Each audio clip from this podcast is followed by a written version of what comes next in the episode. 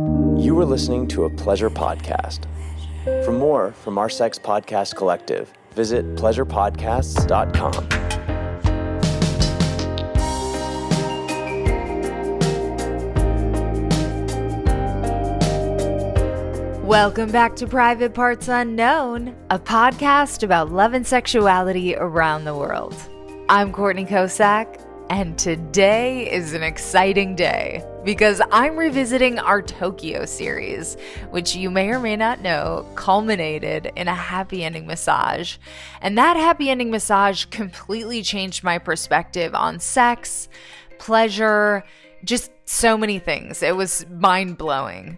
I'm going to give you the full details on that experience, which is probably going to give you some yoni fever of your own. But first, I'm going to give you the Cliffs Notes of our interviews that led to that dare that led to the best ending of a trip ever.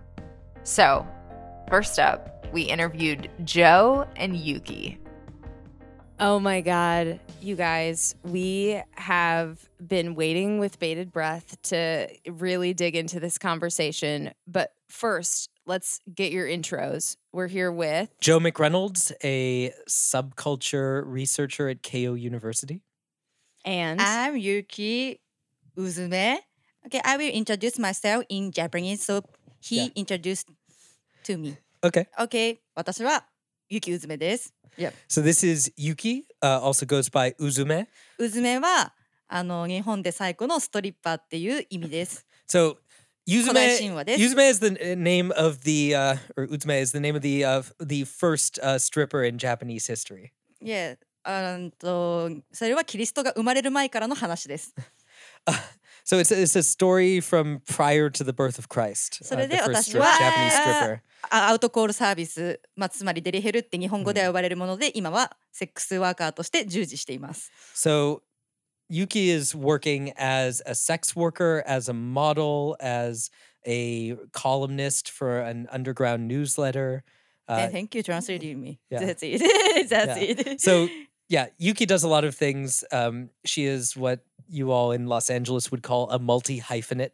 Um, Multi hyphenate. yes, we can relate to that. We went to Tokyo with a lot of questions about sex, relationships, and gender. And one of the big things we learned was that feminism isn't quite as far along in Japan as it is in the United States. okay, so if we're talking gender equality um, in Japan more generally, Mhm. um, gender equality in Japan is not great. I mean, it's not great in the U.S. either, but it's it's a whole different level of not great in, yeah, in I think Japan. so too. The, Yeah, like pay equality, um, advancement. In uh, I, I I had a friend who worked in a, a high level finance job here, and like in the middle of a meeting, uh, like a senior vice president of, the bank asked her what color her underwear was that day, like in the middle of the meeting, and she was like the Mm. one female analyst in, in the analyst division when all the other women were on like secretarial tracks and so yeah in corporate japan it can still be kind of a mad men uh, kind of atmosphere obviously that totally varies though depending on whether you're talking like old school japanese conglomerates and things like that versus yeah. You or know, thinking right. creative yeah versus like uh, you know younger creative class jobs so so what type of office environment you're there's a huge range so that's that's what i'm saying is is definitely there's a whole story to be told there but it's there's not just sort of one story there's you know multiple japans just as there are kind of multiple americas in this regard Gay rights and queer culture in Japan was also something we wanted to know about.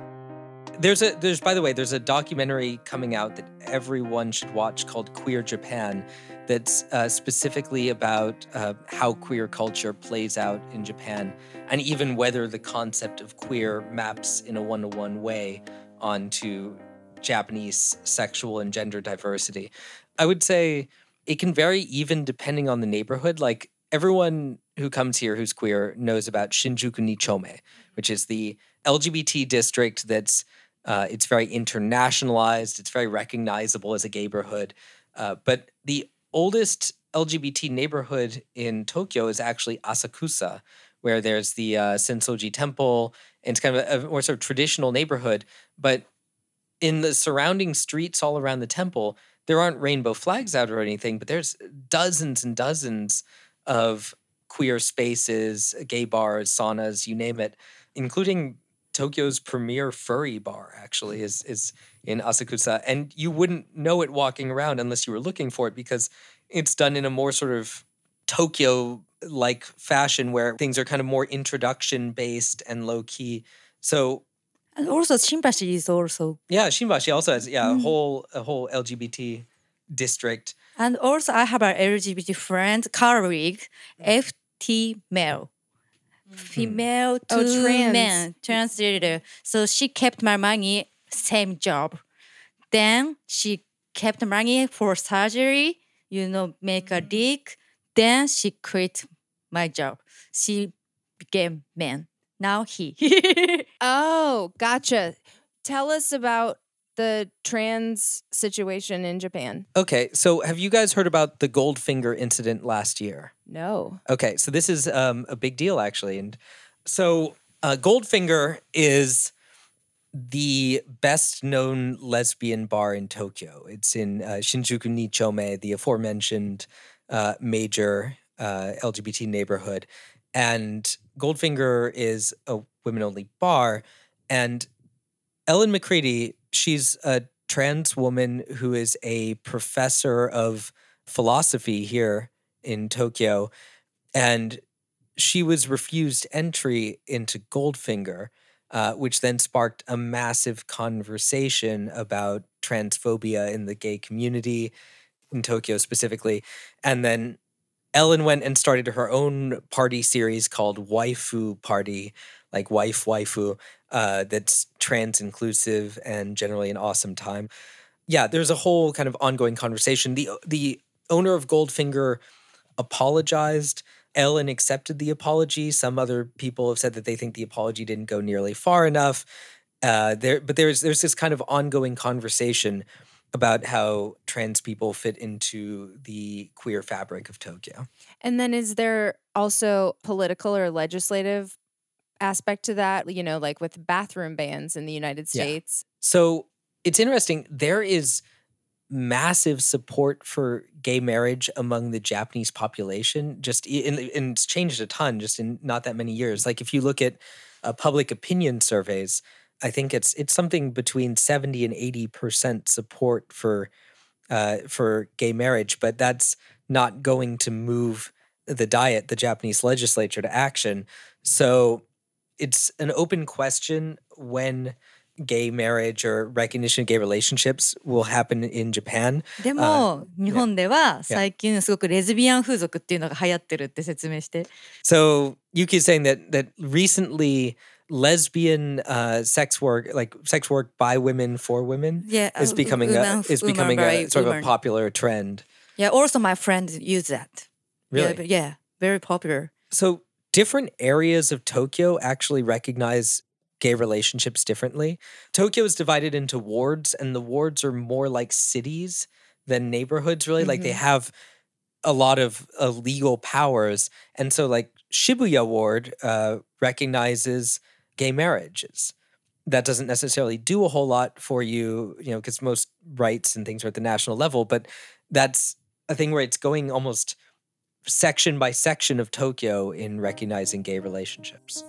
We learned so much from Joe and Yuki. You gotta listen to their full episode. There's so much good stuff about sex work, gender equality, and porn in Japan.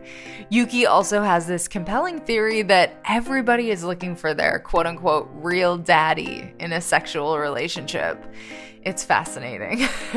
there is a link in the description to that full episode, which is called A Subcultures Researcher and a Sex Worker Walk into a Tokyo Bar. But next, we're going to hear more about what it's like to be gay in Tokyo from our second interview with Chris Wells. So, my name is Christopher Michael Wells. I've been here since 1994. Um, I came to study Japanese. I was teaching English at Japanese corporations uh, like Tokyo Gas and the Japanese Nike and Sumitomo, um, which was super interesting. And then a friend of mine who's a lawyer from Australia started the Tokyo Comedy Store. So I'm a founding member of the Tokyo Comedy Store. That's so dope. That's incredible. It's wild. It's like I was like a speech team guy from way back and totally into performing and he did, he didn't know that but he was like would you like to do improv? And I was like that was one of my favorite speech team you know things. So yes I would like to do improv. So, after Chris moved to Tokyo in the 90s, he found himself at the center of Tokyo's fledgling comedy scene, which is much more thriving these days, in part because he met his now husband June and they started Japan's first improv school together. But it wasn't always easy to be out and proud in Japan.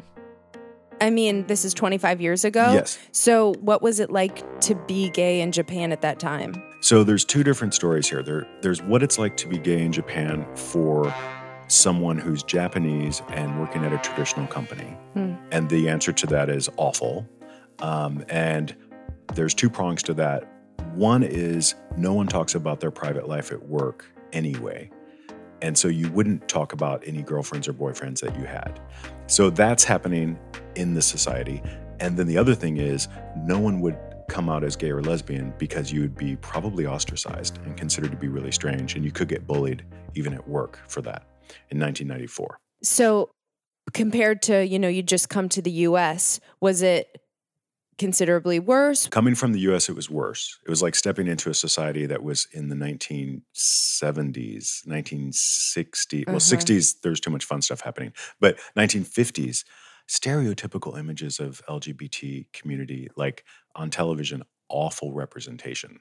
Like just awful, you know, like shockingly awful. They were the butt of every joke or butt of jokes, horrible stereotypes, complete confusion, and zero awareness of the difference between a drag queen, a transgendered Mm. person, a gay person, conflation of being cis male homosexual with being transgendered, Mm. like total full on, like. Like your mind just is blown. You're watching Japanese show as gradually as my Japanese improved, and I'm watching what they call like a wide show entertainment show. There are a lot of people who, because only now are we beginning to have proper understanding of gender and sexuality in Japan. But when I arrived, there were several very famous, what in the past we would call cross dressing. Like, remember, we had Flip Wilson in America. I don't know if you know about that. Yeah, but, yeah. but there's a, there's a, like a long history of cross dressing comedians who may or may not have been anywhere on the gender binary uh, Mhm. spectrum. But here they were just accepted in the way that in Japanese theater, men have always played women because women weren't allowed to play right. women. you know? So Like old school Shakespeare. yes, exactly, exactly. So ignorance, complete and total ignorance. Oh, also, if the if that's not their real identity and it's just a whole performance thing, it almost runs the risk of being like blackface in a way. Totally. And for some of them, I think it is. There was even a comedian here about 10 years ago who had a character called Hard Gay. Ooh. Hado Gay. And his thing was tight leather shorts, bare chested, leather vest, and just weird, like silly, weird, stereotypical. I, I have no idea what it was about, but he's not gay. He has other characters. So it was like blackfaced. Ugh. And still to this day, I don't know if some of the, this is the thing, I don't know what they are. Like, and they haven't come out as, oh, I'm actually transgendered. I'm a trans woman. Or are you just the equivalent of Flip Wilson? I don't know. So now, fast forward 25 years, what's the new con- because in the United States, it's like we have transparent now. I feel like in the last five years ish, the cultural conversation has just been so much more woke, for lack of a better word. Are you guys going through that same kind of enlightenment here? Happily, yes. So, in the last five to 10 years, there's been a sea change in representation, and it's down to groups that are um, gay rights groups that are really working on behind the scenes. It's called nemawashi in, in Japanese. It's like achieving consensus before the meeting, achieving consensus behind the scenes. So, they're going in and they're doing the work of explaining to producers and people like you just can't do this. You know this is what lgbt plus is. And there are teachers that post in some of the groups on facebook for uh, there's a group called uh, stonewall japan and there are teachers out in the hinterland doing these exchange programs that they have um, for teachers and they'll show in a tiny town there will be an lgbt poster put up for the students to read. Because it was it Hakuhodo or Dentsu, one of the giant advertising agencies, did a nationwide survey and came up with a figure of was it 3% that they came up with? Anyway, they came up with a percentage figure that was much higher than any Japanese ever thought and quickly calculates into millions of people, right? And that, hundreds that of they thousands. think are are LGBT Yeah. plus. Queer. Queer, yeah, queer for to to stop saying like five letters in a row. Um, so, and and the Japanese, to their credit, and partially because there's a conservative prohibition against deviating from the norm, but there's no religious prohibition. So there's a probrium in terms of you are not going along with our cultural standards, but there isn't that wicked you're going to hell thing yeah. that we have in America. It removes some of the vitriol from the conversation and some of the disdain that we have in America, which is so painful and, and so evident Mm. um, in American discourse. So there's been a quick logical shift in the educational area to, well, obviously we have a few, you know, hundred thousand students that are that are queer in one way or another. So we need to tell them that it's okay. Hmm it's not a paradise yet and there's still resistance and obviously it's not evenly distributed. But i was amazed the first time i saw the poster. I mean it explains l is this g is this asexual is this your sexuality might change don't think that what you feel now will be the thing that you're going to feel forever like Oh, it's I love that. It's very nuanced. amazing and that's down to these groups that are doing the groundwork in japan And so now, when you watch TV, are you seeing representations that are a little more authentic? much better. So the entertainment thing, they're still doing their thing, and the famous ones are so locked in that I don't know if they would ever Right. take a chance. But the people that they bring out and that are um, explaining things are the people that you would want to be explaining gender, sexuality, the difference between being trans and being homosexual, like all that stuff. I'm I'm just my jaw is dropping the last five years. I'm like, oh, this is what I would want. These are the people who you want explaining. Very good and very respectful. Whereas before it was just the butt of jokes and just not understanding and you know, Yeah. So you're, but you're married. Yes, Is it recognized? What's the gay marriage regulations here? we have no recognition of gay marriage in Japan. There is what I call gay marriage light. So there's registration that you can do on the ward basis.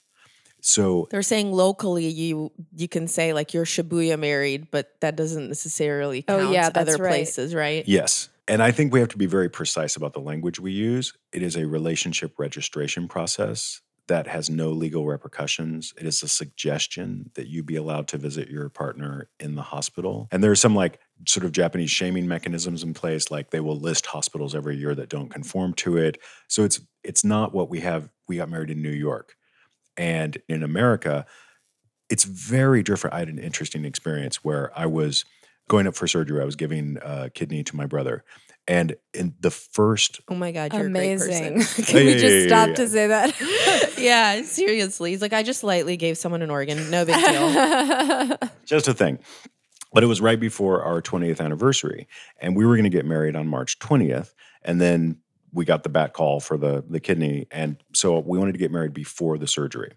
So the preparatory testing and everything that was being done, it was my fiance who was with me. Then we go to New York, get married, see Kinky Boots on our wedding day. It's like the gayest day ever. Yes, so cute. It. was awesome. uh, it was so cool. We were wearing boutonnieres, and so the the manager of the theater was like, "What's happening here? Is it someone's birthday?" And we, I was like, "No, we just got married." She's like, "See me at the intermission," and then she gave us free drinks, and it was so cool. Yeah, New York is awesome. But then when we went back, they w- would introduce June as my spouse, and there's a difference, you guys. There is a complete and total difference. I could get Oh. Uh, yeah, it's very different when it's legally recognized. So we're waiting for that here. There's a group that's working on that, um, and they're doing all the, the all the stuff behind the scenes. We thought it might happen for the Olympics, but it doesn't look like it's going to happen. So we're waiting. And I'm, you know, 53, and mm-hmm. you know, we're starting to like it's on my list of things to do. The you know contracts that we have to do to make sure that we can do all the things we need to do if someone gets in the hospital. So mm-hmm. it's just it's necessary, you know. And as I explained to June, it's like it's radical for queer people to get married. You know, it's a radical move. It's not conforming to society and and it's not a step backwards. It is actually for us it's radical, you know. So, anyway, yeah. Oh, that's amazing. Um, and so so here, even though you're married in New York, we don't have any of the benefits. So I get the slight fun of the look on Japanese people's faces because when you say you've been here this long, the next question is always eh, Is your wife Japanese? Mm. And then I always get to say My husband is. So. and now I mean, honestly, like because of everything that's going on in TV and because of these the kuyakusho, the the ward office, um, you know, marriage light things that are happening that everyone knows about, they're like, oh, okay, wow, interesting. All right, that's a new thing that's happening. So the reaction's very different. do you see a generational difference as well? Are there older Japanese people that are like, I don't um, understand what you're talking about, and then younger people that are like, oh yes, of course. Absolutely. Like with older Japanese people, I've literally been asked which one of you is the wife. Literally. Oh, Okusama? Who's the which one's the wife? Oh and, oh my god! And I just look fun around, answer? yeah, I just say I'd say there is no wife. It's two men. We're two husbands. That's how it works. and the cute couple across the street. There's a grandma and grandpa across the street, and I'm like, when they're 90, I'm not going to push the issue. I just always explain. She asked me. She's uh, has a little bit of memory problems, so she must have asked me 50 times the first year we moved in here. Oh. Is your is your wife Japanese? Is your wife Japanese? And I just patiently, I'm like, I live with a Japanese man. I live with a Japanese man. But then everyone else on the block is, you know, younger and or, you know, maybe 60. So I tell them, you know, oh, we're married. That's that's my husband. And everyone's very cool. And actually a couple next door, the woman was like, Are you guys family? And I was like, oh yeah, yeah, we're we're married, and so everyone's super cool. That's the other thing I was going to get to that bifurcation of of experiences is that if you're in a traditional Japanese company, it's awful. But June and I have always worked for ourselves, so we've never had that problem.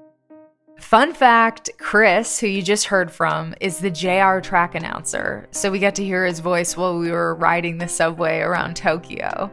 His full episode is called Gay and Married in the US, but not quite yet in Japan. And he is lovely. He's got such an interesting perspective. And the whole episode is just so good. So definitely go back and give that a listen. But next up is the interview that led to the happy ending massage. Ooh, we're getting closer. Hey, privates. Boo, boo. Privates with penises. I'm talking to you. Our sponsor, Fleshlight, can help you reach new heights with your self pleasure. And that is because Fleshlight is the number one selling male sex toy in the world. And they don't just leave you hanging over there. At Fleshlight, you can explore sex toys with expert guides and advice, especially if you're a beginner or you're looking to level up. If you have been listening to this show for a while, you know how I feel about self pleasure, and it is very, very good. And I definitely endorse using sex toys. I have a lot of fun with sex toys myself. So, with the Fleshlight Girls series, you can embrace your wildest porn star fantasies with a different porn actress every night. What? With the variety of models, sensations, and intensities, you can live out limitless fantasies. And you can automate your fantasies with the universal launch that fits most Fleshlight products. With its innovative touch control system, just set the controls, sit back, and enjoy. And you have pleasure right in your hands. Your pleasure is in your complete control. And as the ultimate male pleasure device on the market, it's as versatile as you are anatomical, stamina building, vibrating, or made for couples, you name it. You define your luxury moment. And I just want to say if you have any shame around sex toys, please don't.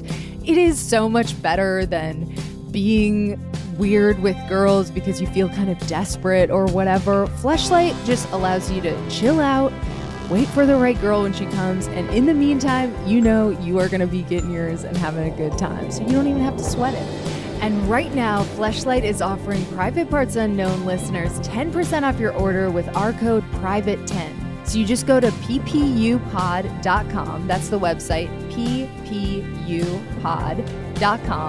You click Fleshlight and you use the promo code PRIVATE10 to get 10% off your delicious new device. Again, that is ppupod.com and enter code PRIVATE10 and it really helps support the show. It helps support yourself and your own sex drive. So go ahead and use the link in the episode description. We can all be horny together. We can keep this podcast going. So get yourself a fleshlight and get yourself off.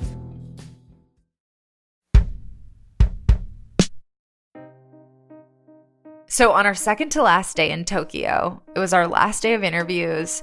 We met up with these two really cool chicks for an episode called Japanese Girl Power. And one of those gals was Hiroko Imai.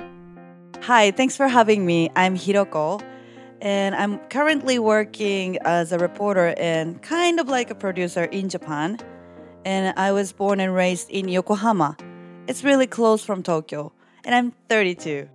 So, in this interview, Hiroko explained the five levels of sex and intimacy work in Japan. So, level one, I don't consider it as a sex work, but it's like we have hostess. Uh-huh. That's something really special in Japan, right? But they don't have sex with the customers unless they are really low level hostess. Because, like, um, if they do, they would be called a loser because that's not something they should do. They It's should say intimacy service, Mm, right? Not they should say, "Hey, yeah, you're attractive, but no." So if they just have sex, then customers would wouldn't come for them anymore. So it's like level one, but for me, level zero. yeah. And there are like lingerie hostess clubs. Lingerie. Yeah, yeah, yeah, yeah, yeah. So bra and shorts, and like, like yeah, drink with the customers. Are they stripping or anything like that? Are they dancing? I don't think so. No, no, no, no. Just they were they are like kanpai or something with bra and shorts. So you just look sexy and Uh. and you drink with the customers. I want this job. I'm coming back. so that's like level one to you. yeah one Do you know any girls that do that? yes. And socially, do they pay the price for that? Are they judged for that? Or is that oh, like, they they keep it secret. Ah, They tell their friends that they are hostess. doesn't everybody know what that means? Oh, regular hostess, Yes, clothes on yes, hostess. Gotcha. yeah. As opposed to the lingerie kind. Uh, I mean, I found out about one of them because I told her like, "Hey, it's your birthday. I'm gonna need to go to your shop, and I will spend some money. Let's drink some champagne." And she said like, "Hiroko, no, no, no, no, no, no. Don't invite other friends, please. Don't do that." And I'm like, "Why are you? Why are you being so shy?" Then she told me like, "Hey, I'm not a hostess," and I'm like. Oh, okay, sorry. Gotcha, Yeah, yeah, yeah. And like kind of like level two is um we call it oppabu. Oh, Oppai. Oppai. What does that mean? Boobs. Boobs. So boobs pub is like I think you can you wear dresses, normal dress, but like when they have show times, they will become topless and they sit on the customer, customer's lap, face to face. Lap Like dances. lap, lap dance. Oh, really? Oh, Do they dance? I don't think so. They just like let the customers lick and like touch their Lick? boobs and kiss with the customers. Do you make a lot of money doing that? Mm, I hope so. I think so. I mean, I would let someone play with my boobs. I don't know what level I'd stop Sophia, at. this is not for you to change your career. This is for us to understand the levels of sex. I'm sorry. Why can't it be both? Do you have to have big boobs to work there or any boobs? I think any boobs. Okay, I like that. I think bigger the better. I'm not so sure. I'm Well, not a recruiter, so yeah. Hmm. I'm just wondering. and uh, level three, pinsaro is like pink salon. Like girls would do BJ to Ah, customers. Okay. But like other than that, like they have I don't know have you ever been to manga kissa during your stay in Japan? No. So there are kind of like aisle seats, boxes, boxes type. Like they have doors and walls, but they don't have ceilings. Like the- little cubicles. oh wow, yeah, yeah. Thank you. So it's a place that has a bunch of these little cubicles, Mm, and mm, you mm. go in there, and, And you get your blowjob. I think so. And I'm It's not like a really jack shack sure. too, right? They probably Yeah, yeah, yeah, yeah, yeah, yeah, yeah. Hand job too. And like they girls can be naked or can be dressed up with something. And like the guy staff members are looking around. Like if the customers wouldn't, you know, forcing casts to do the sex. And guys can also lick pussy too if they want to. If they want to do it for free, Yeah, yeah, yeah, yeah, yeah, yeah, They yeah, yeah, yeah, yeah. reciprocate. That's good.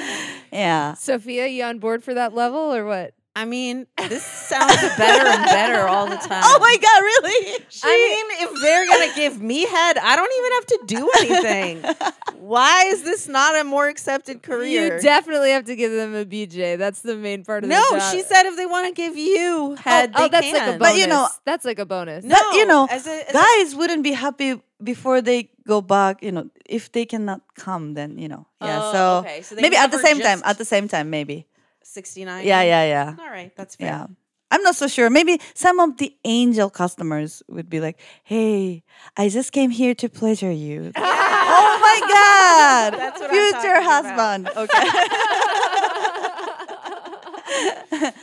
So And- pink salon, Mm. that's level three. yeah and i think Then there's a straight up prostitution, right? ヘルスソープ。Oh, ヘルス。ヘルス。 what does that mean? Well, we call herusu or delivery herusu.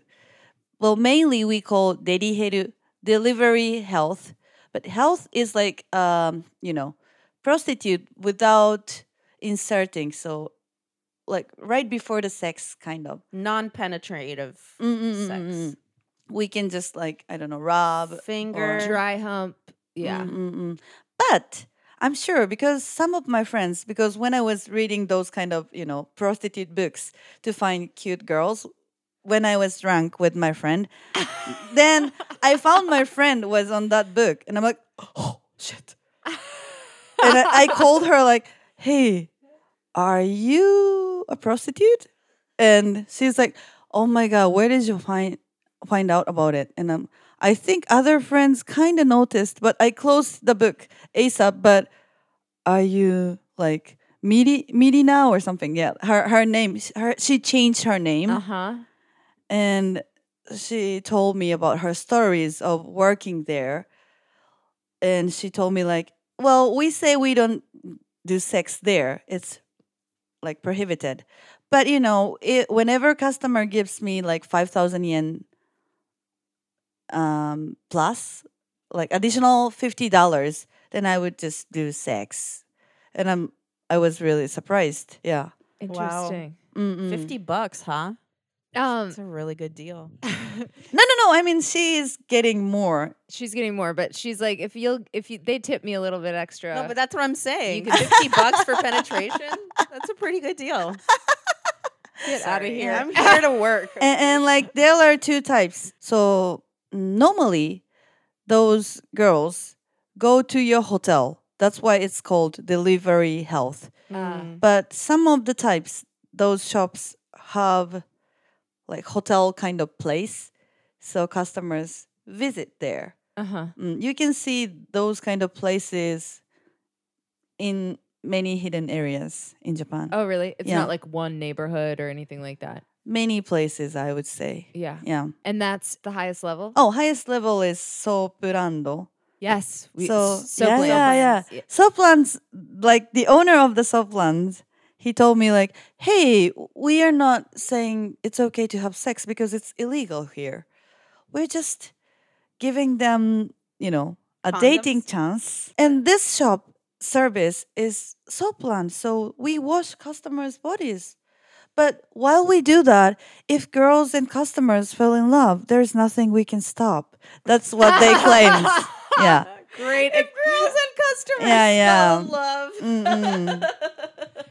and my friend is working as a soapland prostitute. I mean, she's trying to quit that job and she's trying to move to health club so that you know she doesn't need to have sex all the time because she's having like five to ten customers a day. Oh my god. yeah, and that's she told me it's really tiring. Yeah, I Yeah. bet. Did she make a lot of money? A lot, yes. Mm. So that sort of makes it worth Yeah, it. I mean, like at least ten times better than my monthly salary. Oh wow. I think. I mean, yeah, That's maybe I'm work. not, you know, earning much money in general. This interview was amazing. Hiroko also told us about cheating, single motherhood, and sugar daddy culture in Tokyo. And then it was her friend Marina's turn. Hello, uh, I'm Marina, and I'm a half Japanese, half American 20 something who just recently moved to Tokyo three months ago. So I'm still new here. We'd asked about gender equality, so Marina explained this concept called the M curve. I did study in school. There's this thing called the M curve.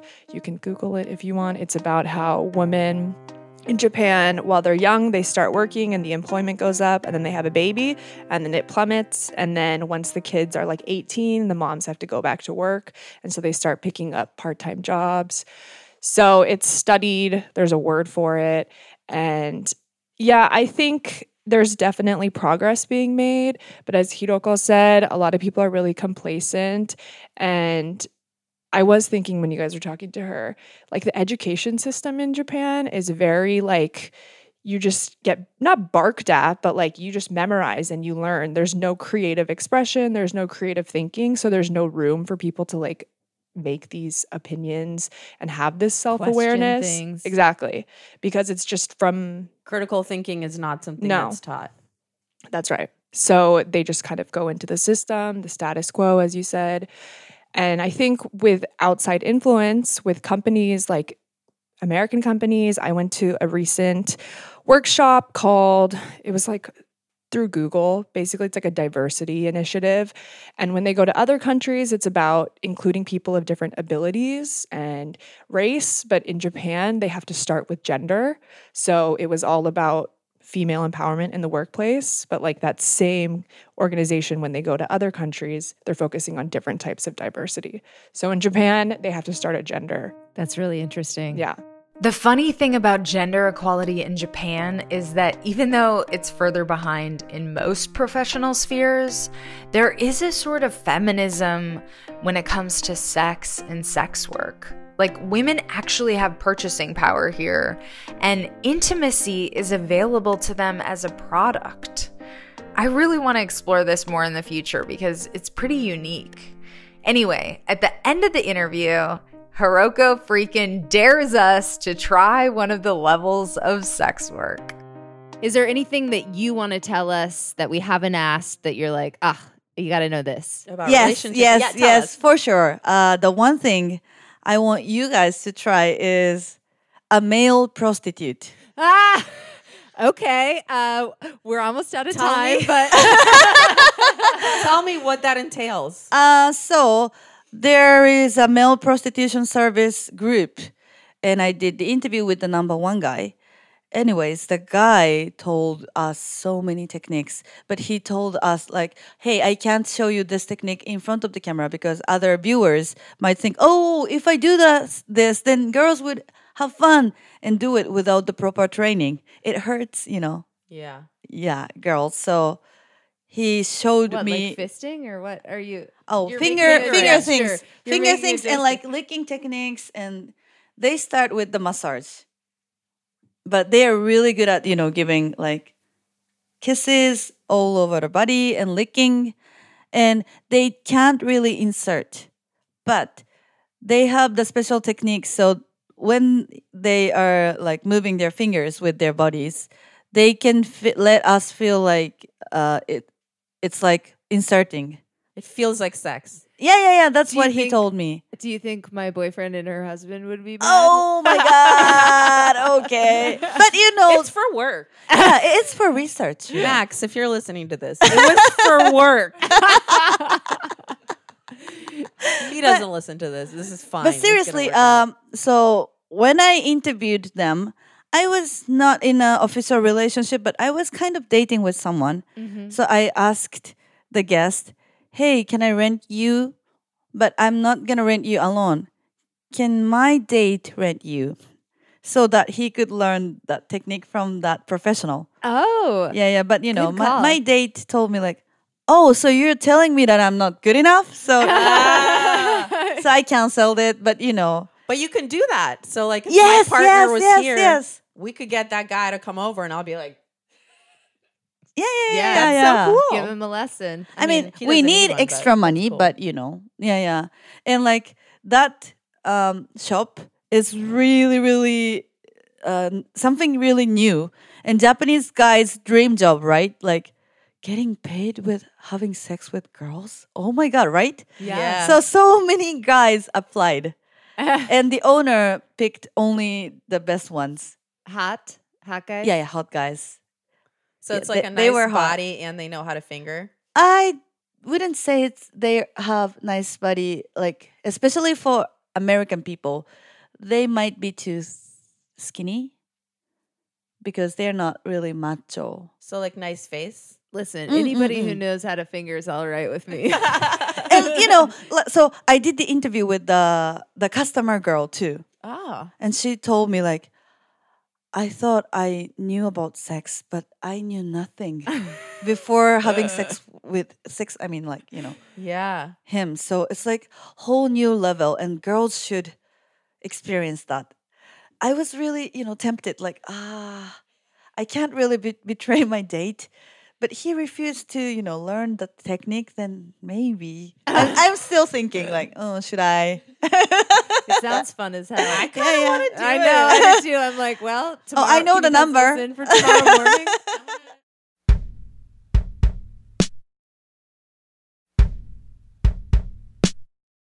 And now for the moment we've all been waiting for. This is the story of my Tokyo happy ending massage. Fireworks, fireworks, fireworks. so, I recently wrote about this for Cosmo, and then I was like, damn, I gotta make this an audio version for the privates. This is pretty sexy, this is pretty spicy. So, today, I wanna share it with you. There was a full moon outside the hotel window. My best friend was downstairs in the lobby, and a strange man was jerking me off with a vibrator. No, this wasn't a fantasy. This was my real life. We didn't go to Tokyo with the intention of being sex tourists, but that's what happened. 30 minutes earlier, I'd rushed up the elevator and through the hall to meet my erotic masseuse. As I approached our hotel room door, I was greeted by a gorgeous 20 something Japanese man with flawless skin holding a gift bag. We exchanged hellos in each other's language and then giggling went inside. Ah. I was buzzing at an 11. A little drunk and electric with anticipation coursing through my body. My nervous energy bubbled over as I fumbled with the key card. So, how did I get here on the verge of my first happy ending massage? Well, in February 2020, on the cusp of a certain global pandemic, before people had ever thought of calling a pandemic a pandemic or a panini, my best friend and I went to Tokyo, Japan for our comedy sex travel podcast, Private Parts Unknown. You're listening to it, baby. And at the end of our last interview for this trip with Hiroko Amai, a very cool 30 something local reporter and producer, we innocently asked our standard final question Anything else?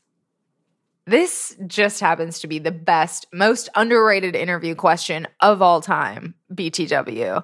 And what happened next is Exhibit A for why. We expected her to answer with maybe like a sightseeing recommendation or some wacky anime dessert. But Hiroko said, The one thing I want you guys to try is a male prostitute.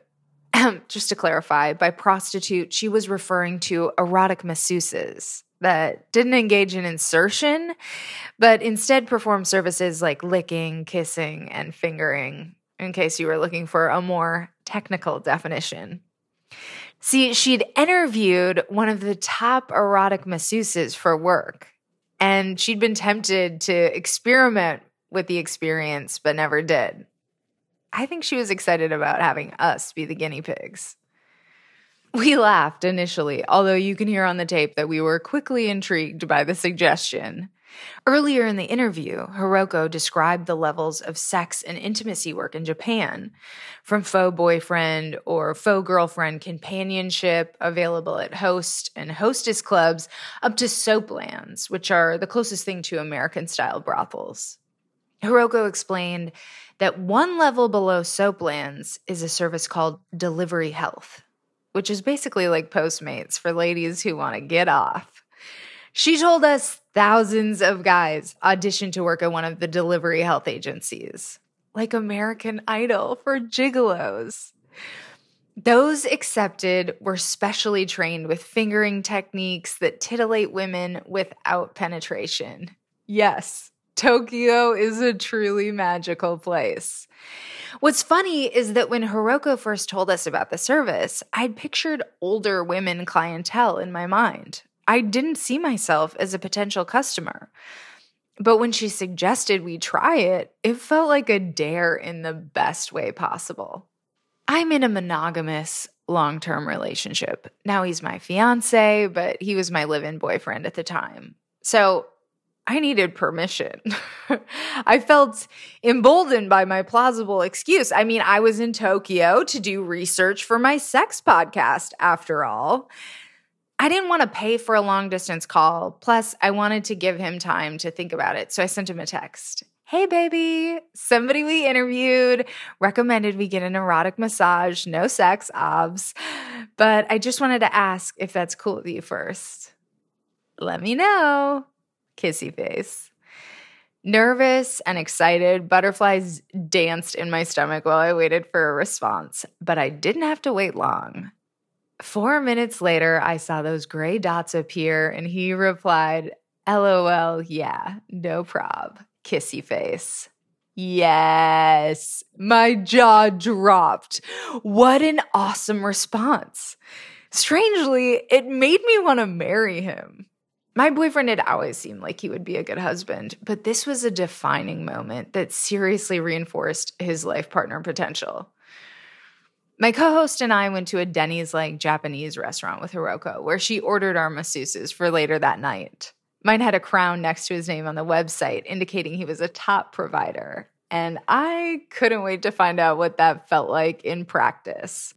As we dined, we discussed our pregame plans, which found us bar hopping around Shinjuku and eventually landing at an S&M club in Ginza called Blackheart, as one does, where we completely lost track of time thanks to some very attentive hostesses who never let our glasses run empty. I guess time flies when you're pre gaming your erotic massage. we got a cab and rushed back to our hotel. I scampered up the elevator and through the hall to meet my erotic masseuse. The anticipation was wild.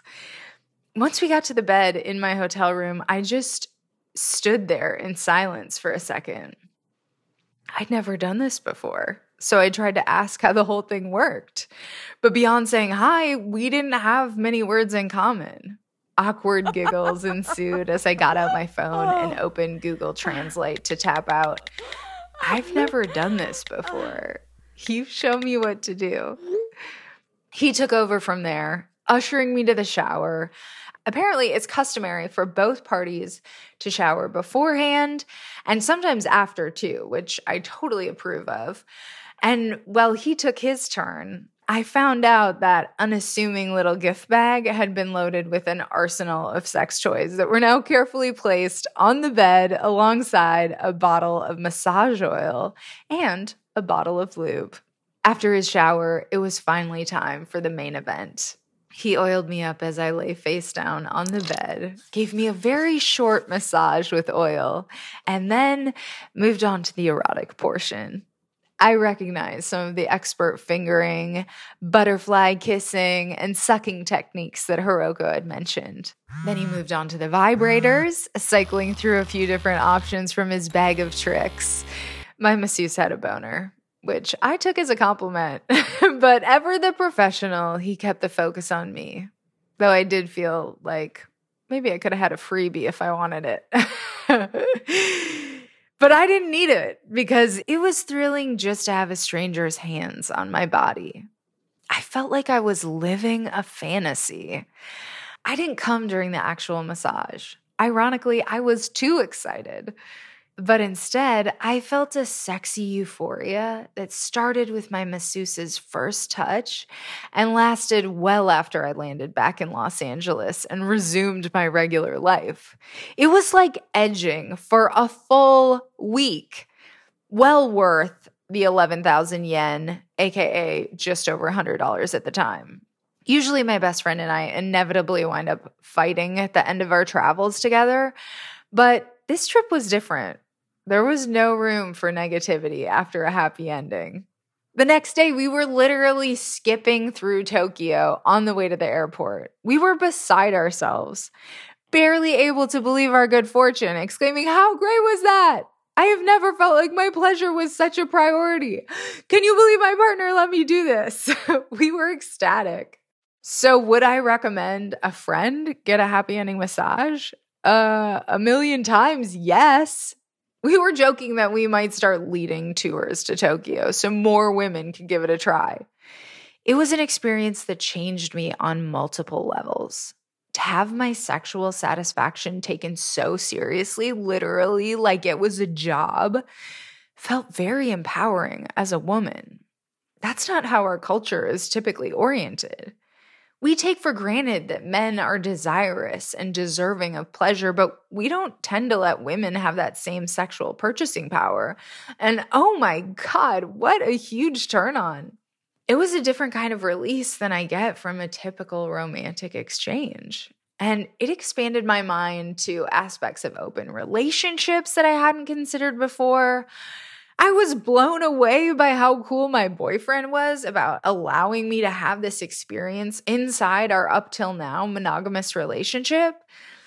And it helped me realize that dalliances like this can lend a little extra spice to a long term relationship without actually going full poly.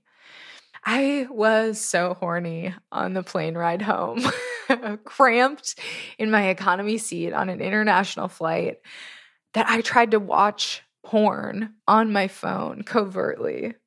It was a threesome scenario, a couple hiring a lady sex worker in Amsterdam. I straddled a ridge on my seat and rocked myself into it hard. A couple Chinese schoolboys across the aisle burst out laughing. They were onto me clowning on me and pointing me out to their friends. Not even that could stop my grinding. I was so turned on. It was obvious that what happens in Tokyo doesn't necessarily stay in Tokyo. That extra erotic euphoria was a persistent stowaway. As soon as my boyfriend picked me up from the airport in LA, I mauled him with kisses. I couldn't stop touching him in the car. And when we got home, I could hardly wait to rip his clothes off and fuck. I mean, we're both busy, and we had gotten in a little bit of a rut of not prioritizing sex before the trip. But my happy ending reinvigorated us both. Suffice it to say, I was a satisfied customer, and I can't wait to go back to Tokyo. In the meantime, it's kind of a bummer that erotic massages for women are harder to find in America, although perhaps it's just a matter of learning the lingo. Several months after we got back from our trip, we interviewed writer and sex work activist Selena the Stripper, who told us that you can find similar services in Los Angeles under the name Yoni Massage. Hmm. Maybe it's time I ask my boyfriend if I can do some more research. That's a pretty epic ending to a trip, right? and it was so interesting to talk to Selena the stripper about their happy ending massage, which actually helped them heal some sexual trauma. Here's a little preview of that conversation. So, um, we did a call and he started off by like asking me to tune into my body and asked how I felt, like what were all of the parts of me feeling. And I just had a moment where I was like, I just feel a lot of pain. Like I my knees hurt, my ankles hurt, my back was tight. We just had a moment where we were acknowledging the amount of pain that my body was in that I wasn't acknowledging before and I just started crying. Like I was like, "Oh my god, Aw. like I can't like I can't believe that I'm just like crying like first time I get on this call with this person. I'm just here to get jerked off like kind of, but then I was like, okay, like maybe there's some like healing stuff that we can do. Check out Selena's episode called Sex Work, White Supremacy, and Happy Ending Massages for that full conversation. And there are links to all of the episodes mentioned today in the description. Thank you so much for tuning in to this very special episode of Private Parts Unknown. And thank you to my former co host, Sophia Alexandra. She was delightful company on this trip, and it was so much fun. So give her a follow at the Sophia on social media. And to stay in touch between episodes, follow me at Courtney Kocak on Instagram and Twitter. Follow the show at Private Parts Unknown on Instagram and at Private Parts Un on Twitter. To get the latest episodes, look down and make sure you're following us on your favorite podcast player right now. Of course, subscribe to our newsletter at privatepartsunknown.substack.com. The link for that also in the episode description. Shout out to Amy Raasch for the bomb ass theme music. For more about Amy and her music, check out amyraasch.com. That's Amy, R A A S C H.com. This episode was mixed by my ride or die audio guy, Michael Castaneda of Plastic Audio. And to put a little happy ending on this episode, could I ask you for a quick favor? Just go to ratethispodcast.com slash private. Give us a five-star rating and review. It helps other people find the show and it makes me feel so, so good. Again, that is ratethispodcast.com slash private. Or if you're listening on Spotify, just go to the upper left-hand corner of our page, click the star button, and then click all five stars. Happy ending unlocked. Thank you so much. Until next time, I am wishing you lots of horniness and happiness and duh, happy ending massages. Bye.